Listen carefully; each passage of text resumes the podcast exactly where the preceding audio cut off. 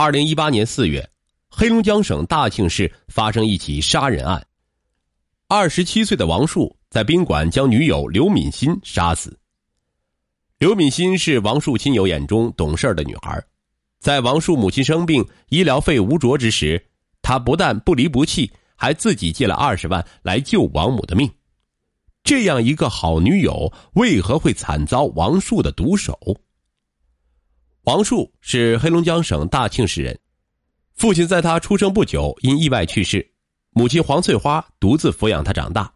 他自小与母亲感情最深。二零一七年十一月，黄翠花被查出身患中期胃癌，需要手术及化疗，各种治疗花费总共预计四十五万左右。黄翠花是一名普通教师，这么多年并无积蓄。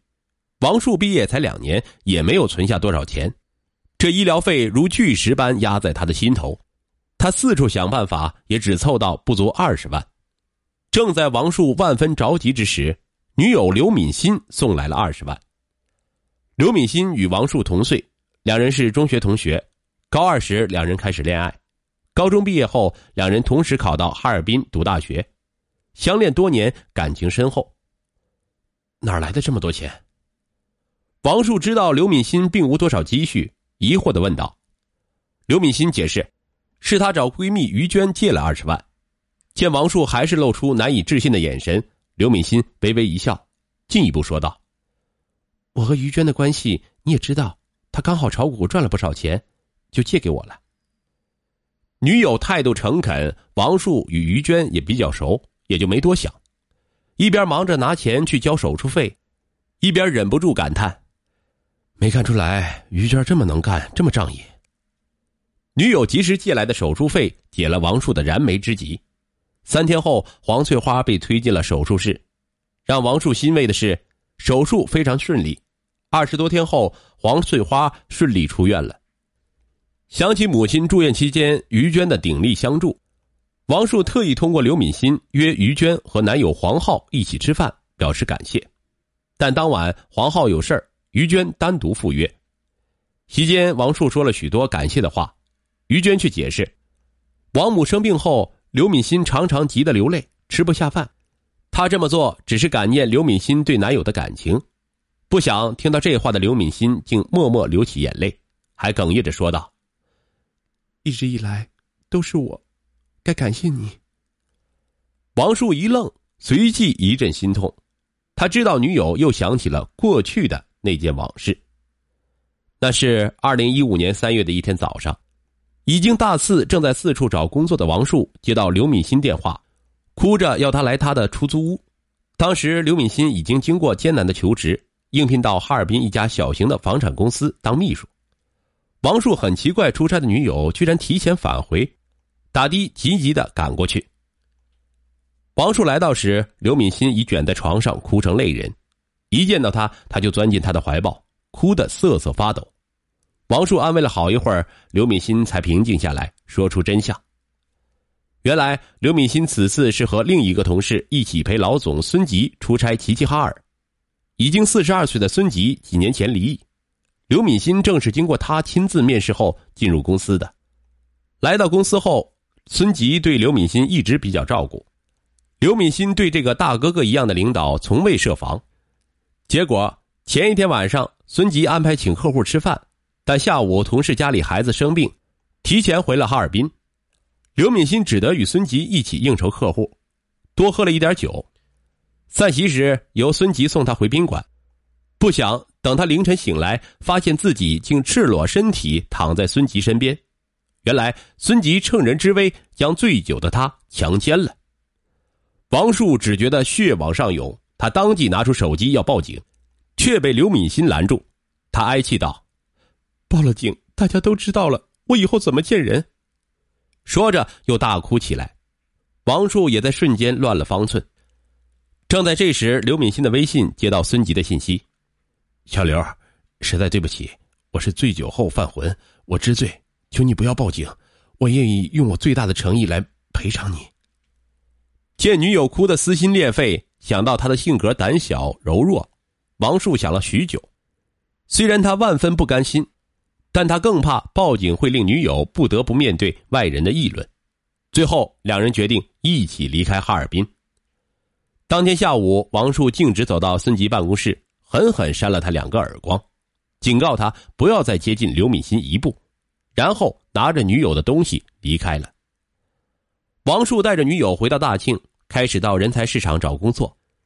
最终，王树进入一家私企做销售，刘敏欣在一家幼儿语言培训学校当秘书，生活暂时恢复了平静。黄翠花病好后，一心念叨着要王树早点结婚。王树也有此想法，可母亲生病，虽然医保报销了近二十万，但他还欠着二十多万元的欠款，更别提买婚房了。想到于娟炒股能借他二十多万，王树与刘敏欣商量着向于娟学炒股。不想刘敏欣拒绝了男友的要求，一是他们没本钱，经不起亏；二是于娟炒股喜欢自己琢磨，不喜欢带人炒。可欠债如大山压在王树心头，思来想去，王树还是觉得炒股或许是眼前唯一能解决他资金问题的办法，因此他不死心。可于娟一次次的回绝，这令王树很不解，甚至有点生气。为了表达自己的硬气，二零一八年三月，王树刚发工资，就带着部分工资和春节结余的钱，共一万五千元。去于娟和黄浩同居的出租屋还钱，黄浩热情的招待他，于娟也一再强调不用急。可于娟越是强调不急，王树越觉得于娟的话充满居高临下的施舍感，他心中不爽，说道：“哥没本事，不像你炒个股都赚几十万，但哥不会赖账，我就是卖血也第一个把你的钱还清楚。”他阴阳怪气的话让于娟也生气了，直说他不讲道理。黄浩忙劝王树道：“你别错怪于娟，她根本不会炒股。”一听这话，于娟怒视着黄浩。王树惊讶的反问：“那，那他的钱从哪里来的？”空气突然变得凝固了。见状，于娟忙解释：“那钱是他一个做生意的远房亲戚的，因为想帮刘敏欣，所以他帮忙借过来。”虽然于娟说的平静，可王树觉得不对劲儿。感觉于娟在说谎。从于娟的出租屋出来，王树就到刘敏欣的单位接她下班。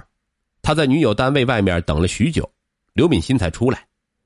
王树盯着女友看了一会儿，问道：“跟我说实话吧，于娟那二十万到底是怎么回事？”一听这话，刘敏欣立刻明白了一切，她的眼泪就如决堤的河水往外淌。她只好实话告诉了王树：“原来。”当初看着王树为母亲手术费着急，刘敏欣也跟着睡不着觉，可把周围亲友想了个遍，也没找到可以借钱的人。